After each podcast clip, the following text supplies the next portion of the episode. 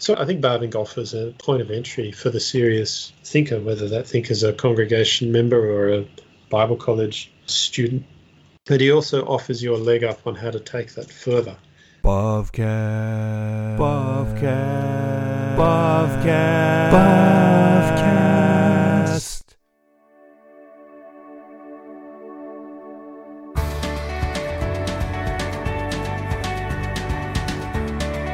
This is the Bobcast, a podcast exploring Reformed theology through the works of Herman Bavinck. Hey there, Bob Squad. Welcome back to Uh... another episode of Bobcast. I'm Caleb Castro.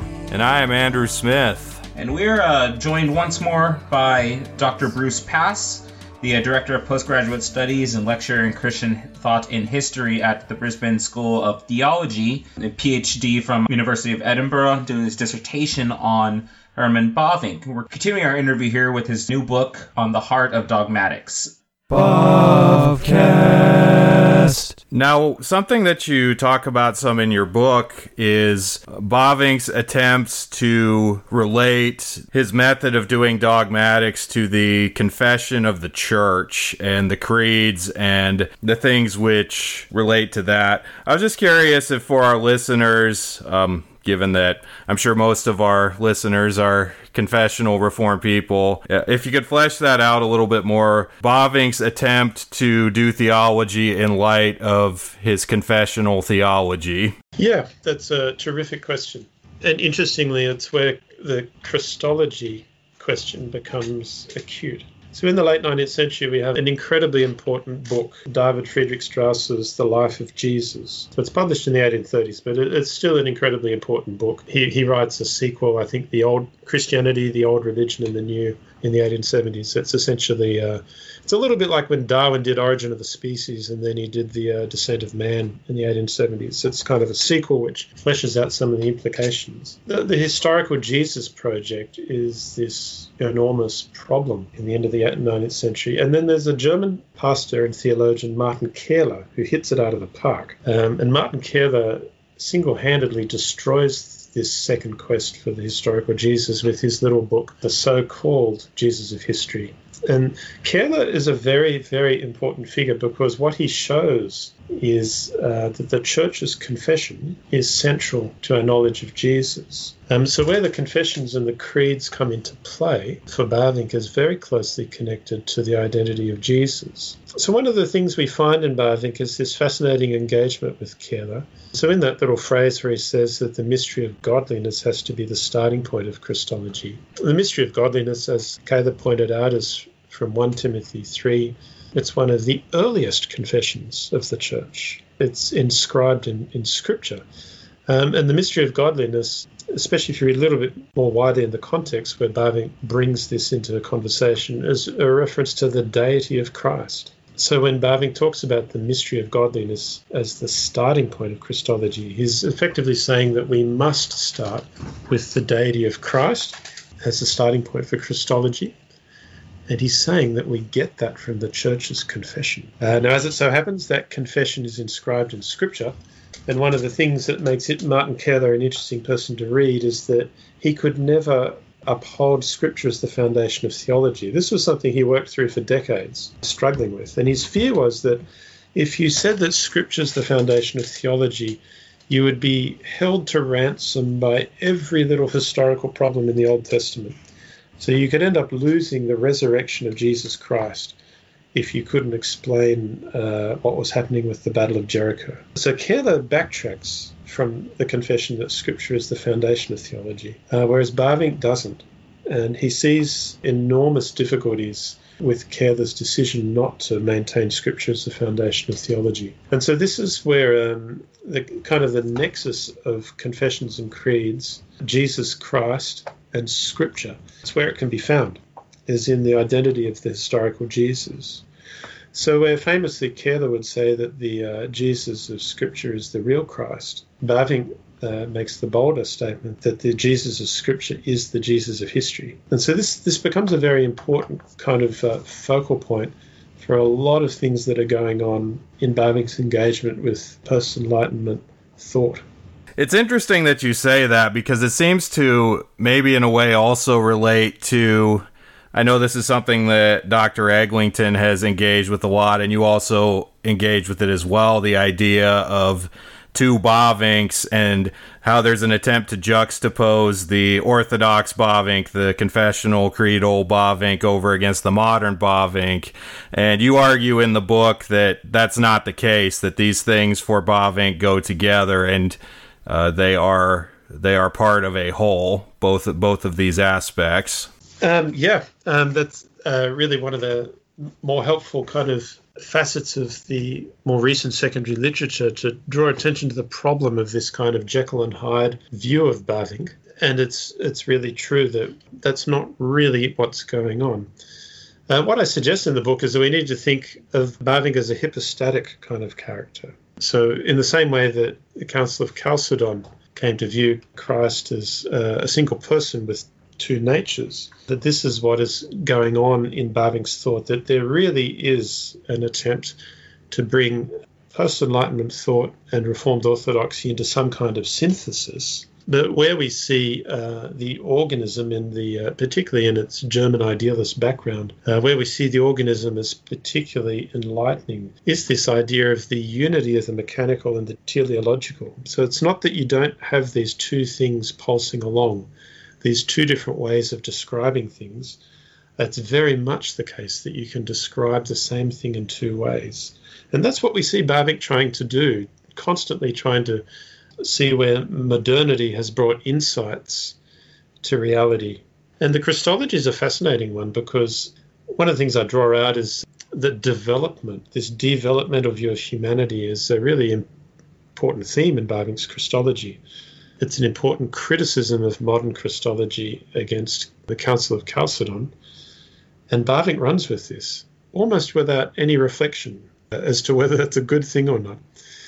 Um, there's a beautiful quote where Kuyper talks about the seductive idea of modern Christology, and he, you know, he ra- rages against it, saying it's all pretty bad. Bavinck swallows this pill.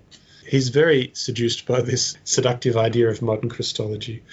And so what we see in Bavinck is this attempt to enfold a developmental view of Christ and a developmental view of humanity as a whole into a Chalcedonian structure, into a Christology which maintains the deity of Christ. And so uh, the Christology becomes this really interesting test case for what it means to think of Bavinck as a modern Orthodox theologian and the relationship in which orthodoxy stands to modernity. If you could actually dive a little bit more into that, into this modern Christology, how is the person of Christ driving these dogmatics? And uh, talk a little bit about some of the incarnation. Yeah, it's a really interesting question, because we have this very bold statement uh, that Christology is the center of the system. And then in the in several, several, not just one, several places we can find Bavinck even talking about Christology as a central dogma in writings that postdate Reformed dogmatics. And it does raise this question, well, how does this work? And mm. uh, given that there's quite a bit of modern Christology being poured into the uh, Chalcedonian mould, that raises an awful lot of questions about how Bavinck might be incorporating elements of modernity into his theological system. Um, I think the basic answer to that question is that Bavinck's refusal to move away from Scripture as the foundation of his theology puts this very firm counterpressure against the ways that he might want to derive a system of theology from Christology. And that creates certain tensions. Uh, but one of the ways that you can see the way that Christology does order Reformed dogmatics is this recurring idea of continuous incarnation. Uh, so even when you say continuous incarnation, that kind of raises the spectre of Hegel. And you get some very Hegelian kinds of statements, even in the first volume, which is the earliest of Reformed dogmatics, where he talks about revelation being not completed in the person of Christ, but only completed in the eschaton, in the church. This remarkable statement. Uh, so viewing, you know, the person of Christ as God incarnate, for sure, but the idea that revelation is not completed until the eschaton, and that the locus of revelation is the church, that's that's an incredibly Hegelian kind of idea. Hmm. And the interesting thing when we look at um, the importance of Schelling for the organism becomes more intriguing when we realize that it's actually Schelling's late philosophy of religion which becomes even more important for this idea of continuous incarnation. So for those listeners that might not be real familiar with Schelling, he's a philosopher who keeps reinventing the wheel. He consistently kind of tears up his previous system and puts it in the bin and starts again. But amidst these kind of multiple, you know, back to square one moments in Schelling's career, there are two kind of broad moments, and that's his early philosophy of identity, which incorporates the philosophy of nature, and then uh, his later philosophy of religion. And so uh, you can see the connections to Bavinck immediately when, when Schelling's appointed to Hegel's old chair in Berlin. And he's very pleased about that because the, the, they, they weren't friends anymore. Mm. So he quite liked the idea that he outlived Hegel and he also got his old job. What is it that Schelling does? He advertises a series of lectures called The Philosophy of Revelation. Mm. And everybody is there. Everybody who is everybody rushes to hear this because this is the uh, this is the event of the century. Everybody's very disappointed, of course, because in um, arguing for a philosophy of revelation, it really is a very religious kind of project, and the nineteenth century's kind of moved on from that by then. Um, but, but it's a remarkable kind of work, and you can see Bavinck engaging directly with the philosophy of revelation in Reformed Dogmatics, um, and he even cites it as the background for his own series of lectures called The Philosophy of Revelation. Uh, he mentions that as one of the projects that stand kind of in this narrative of ideas. And one of the things that he, he does kind of think about in Schelling's religious philosophy is this idea that Christ is the content of the Christian religion. It's a very Schelling kind of phrase, this idea that Christ is the content of history. Now, Bavinck will strip away all sorts of stuff out of Schelling, and he strips away some of the fundamental structures of Schelling's thought. So, but, but we find him kind of doing this resourcement philosophy with Schelling. And that, that that's kind of where this idea of continuous incarnation gets not so much a helping hand from Hegel, but from Schelling, when we look at what Schelling's doing with the incarnation. And, of course, the huge difference, though, is that Bavinck thinks that the Jesus of history is God, yeah. um, and that's something that Schelling rejects.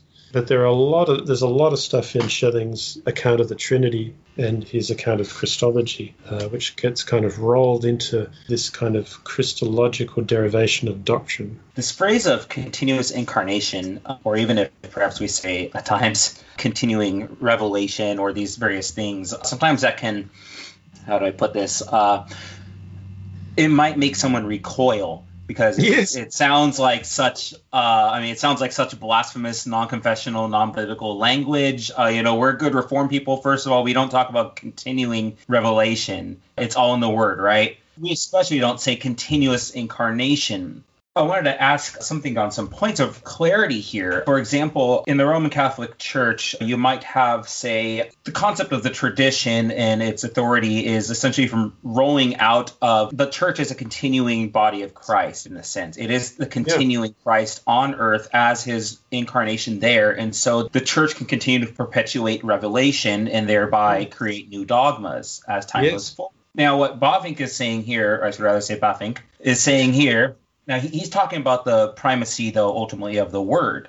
I can't recall the place in Volume four of uh, the Dogmatics. Andrew and I had uh, brought it up maybe ten, twelve episodes ago or so on how you don't find the Word necessarily just in the pulpit per se. The preaching is the means of grace, and yet the Word is found. You can have aspects of revelation when you're reading a tract or a certain uh, theological book. There's something of a continuity of the Word that has its own revelatory power. I don't know if that's clear, but is this mm. something to the effect of what he's talking about here? The Word has a continuing revelatory power that makes itself known, and that itself is the content Christ. Yeah, um, all of those connections are, are very, very helpful connections to draw, and they're the right ones. And particularly your connection to the Roman Catholic Church is quite astute because that brings in a whole bunch of stuff, which is just interesting and remarkable in Bavinck. So the answer is basically yes.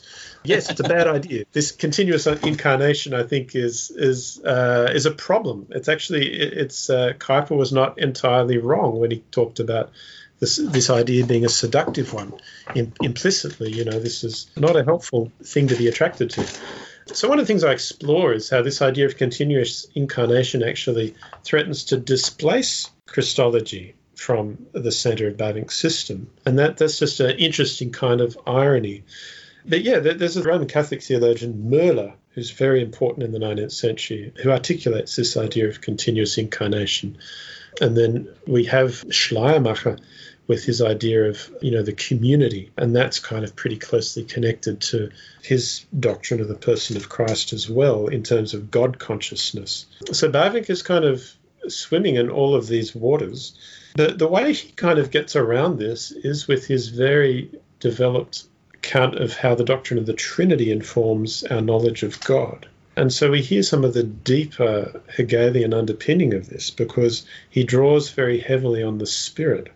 And so it's the Spirit that transfers the totality of revelation in the person of Christ to the Church. As I'm sure you're aware, like in Hegel, it's this, it, particularly in his um, phenomenology of mind or phenomenology of spirit, we see this idea of the Spirit, this history of the Spirit, becoming conscious of its, itself and being in and for itself. So he's, Bavinck is channeling all sorts of these ideas. But where it kind of comes together in terms of Christian doctrine is the idea of the internal testimony of the Spirit. And Bavinck develops a, a corporate account of the internal testimony of the Spirit. So not just the uh, the revelation that occurs internally when the Holy Spirit illumines us mm-hmm. and we cry, Abba, Father, uh, but this idea of the, the Holy Spirit's ongoing testimony within the Church as a body. And this kind of is central to his account of doctrine as an organism that has this developmental path and is led by the Holy Spirit. And it plays a very central role in what he understands the continuous incarnation to consist in. So ultimately it becomes the work of the Holy Spirit illumining the body of Christ. And a work that has fascinating connections to Jonathan Edwards as well, that this kind of keeps going. In the same way Edwards describes, this kind of keeps them going forever. You kind of have this kind of infinite, not infinite regress, but infinite development. So revelation potentially keeps on going forever in the eschaton and is ultimately never perfected. And that's how Bavinck can keep a clear line between incarnation and the Church. So the reason that the Church never kind of becomes Jesus Christ is because, you know, it's like a, an asymptote, like we never kind of ever quite attain to this full revelation of God in the Church like it is in the person of Christ. But yeah, all of the things that you mentioned are incredible ideas and connections to draw. And probably the most important one is this Logos metaphysic of the Church Fathers, which Bavinck kind of rides into the sunset in a huge way.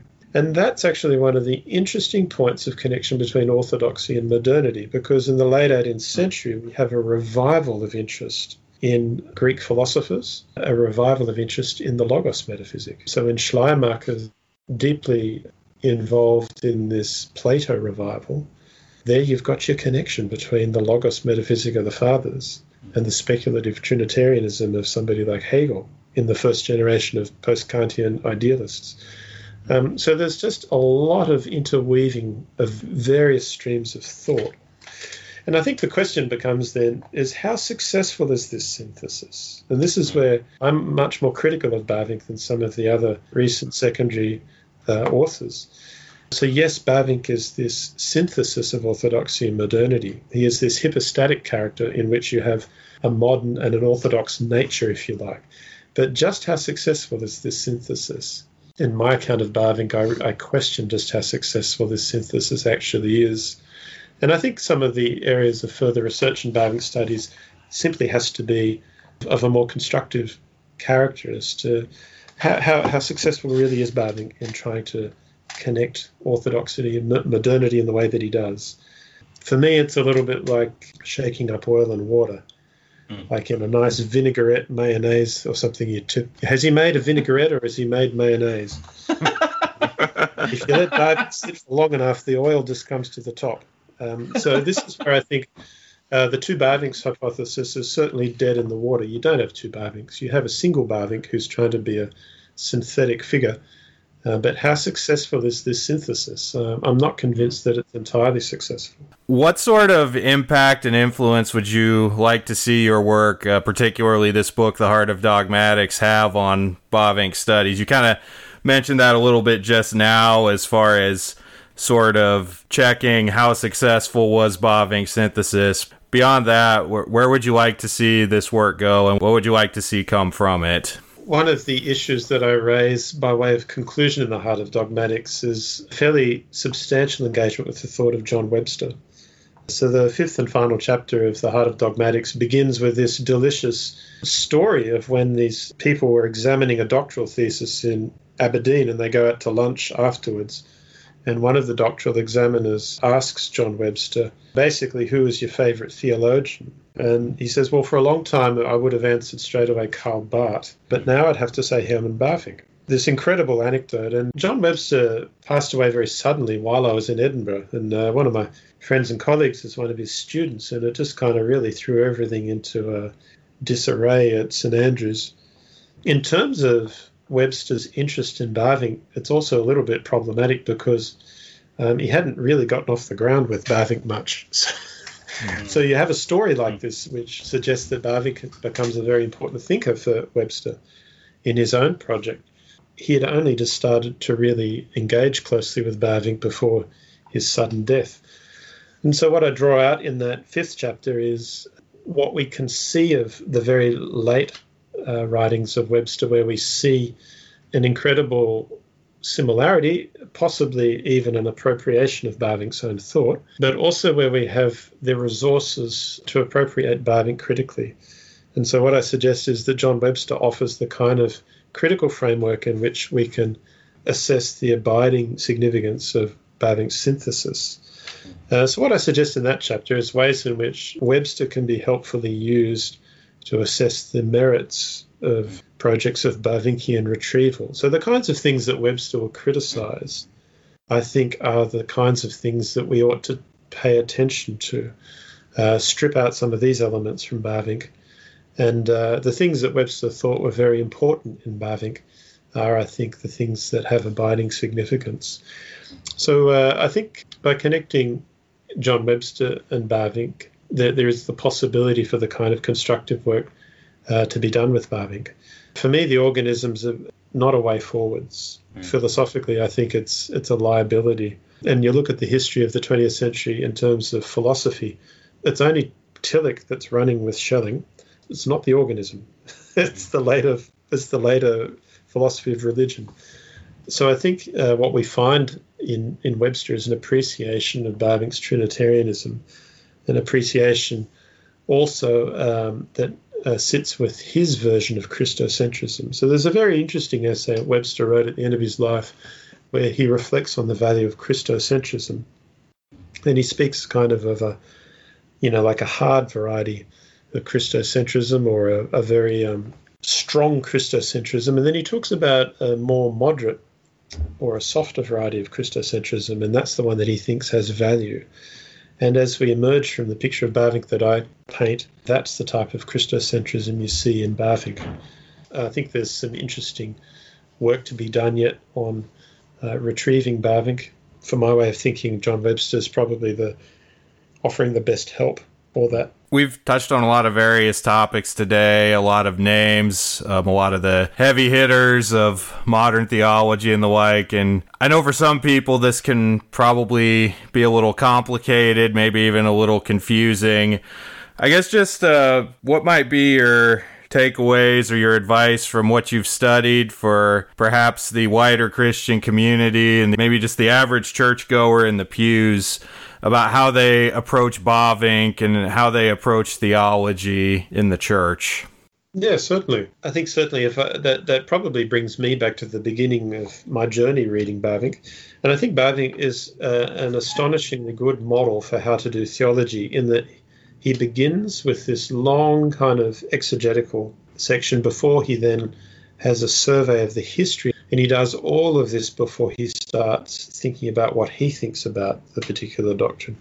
Um, I'm not suggesting that contemporary theology needs to be done exactly the same way, But this kind of movement from Scripture to the Church's confession, I think, is very instructive. I think it also allows a bit of an entry point for people who might like to hear what the Church has said historically about doctrines and the significance that Bavinck at least sees in that historical progress of doctrine. I think that's quite um, unique. There aren't too many theologians that will give you that kind of entree to, in a fairly concise kind of way. As I said, it's only four volumes.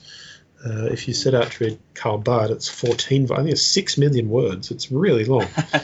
So there's a certain conciseness.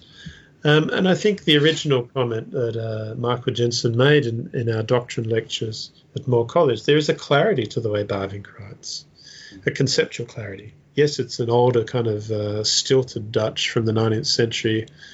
Uh, even in John Bolt's fairly uh, pellucid prose, it still a little, sounds a little bit Victorian. Um, but there's, there's such a clarity in the way he expresses himself. And unfortunately, one of the, you know, when John Webster died, he left unfinished a systematic theology. That's such a tragedy.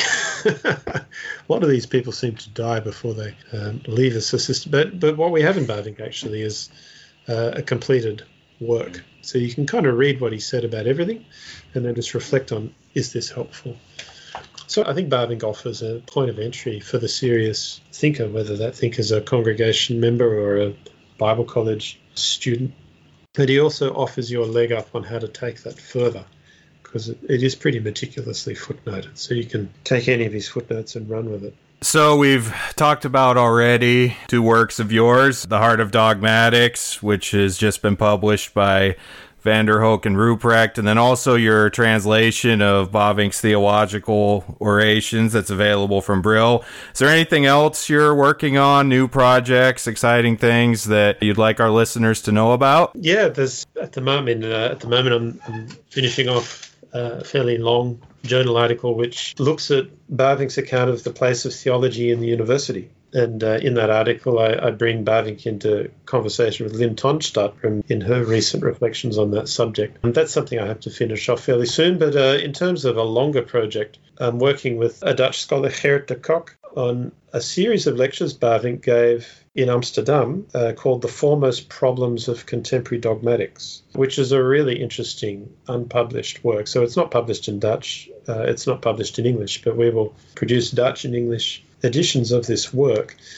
Um, it's really interesting. The title is very, very, very inviting, you know, The Foremost Problems. So this is kind of everything that's wrong with the world, according to Bavinck. His kind of summative assessment of, of theology in the dawn of the twentieth century. So this this postdates Reformed Dogmatics. So in itself, that's interesting. Um, we're still trying to ascertain whether we have all of it. We have the thirteen notebooks from the uh, Bavinck archives at the Vrije Universiteit in Amsterdam, um, but it would appear that that's not all of it. And so what we're trying to ascertain is whether he actually wrote more or whether it's an unfinished project. Unfortunately, the most interesting stuff is the bits that we can't get our hands on at the moment. What you do have is a torso, which is Uh, very similar to Karl Barth's Protestant theology in the nineteenth century. It's basically Bavinck's version of that type of book, which was a kind of a, a set piece that lots of people were doing at the end of the nineteenth century, an account of the development of theology after the Enlightenment. That's a book-length project, so that one will take some time. That's a Bavinck project that's in the wings. Awesome. Well, we want to thank you for coming on with us today and talking about Bavinck with us. There's a lot of good stuff here, a lot of stuff to think about and be challenged by. Um, again, Doctor Bruce Pass at the Brisbane School of Theology. We appreciate you coming on. Any final words? Oh, thanks for having me. It's great. I, I look forward to uh, hearing more from the Bavcast. I like that. That's right. Uh, yeah, thank you very much for coming on. A lot of what you've spoken of today puts forward of why we're so interested in uh, continuing on and studying uh, Bavinck specifically, just his theological precision, how he exegetes uh, these concepts. We always find it to be a very edifying, rewarding endeavor to work with his uh, theology, and uh, especially in receiving help and insight from uh, scholars such as you, uh, Doctor Eglinton, among others. Um, it's very appreciated. Ah, it's great. My pleasure. Well, we are very glad for that. That is all the time that we have. We are going to go ahead and end there. But uh, once more, we thank Doctor Pass for all his time and his insight on Bavinck's theological methodology here. We're running out of uh, tote zines jokes, uh, so tote zines. Tote zines. Thank you for listening to Bobcast. If you like what you've heard, please subscribe and leave a five-star review where you get your podcasts. For the latest Bobcast news and updates, visit bobcast dot com or follow us on Facebook, Twitter, or Instagram. Bobcast is a member of the Society of Reformed Podcasters. Subscribe to the Society of Reformed Podcasters feed to hear more great theological content. Music is City of God by Rudy Manrique. We hope you'll join us again next time.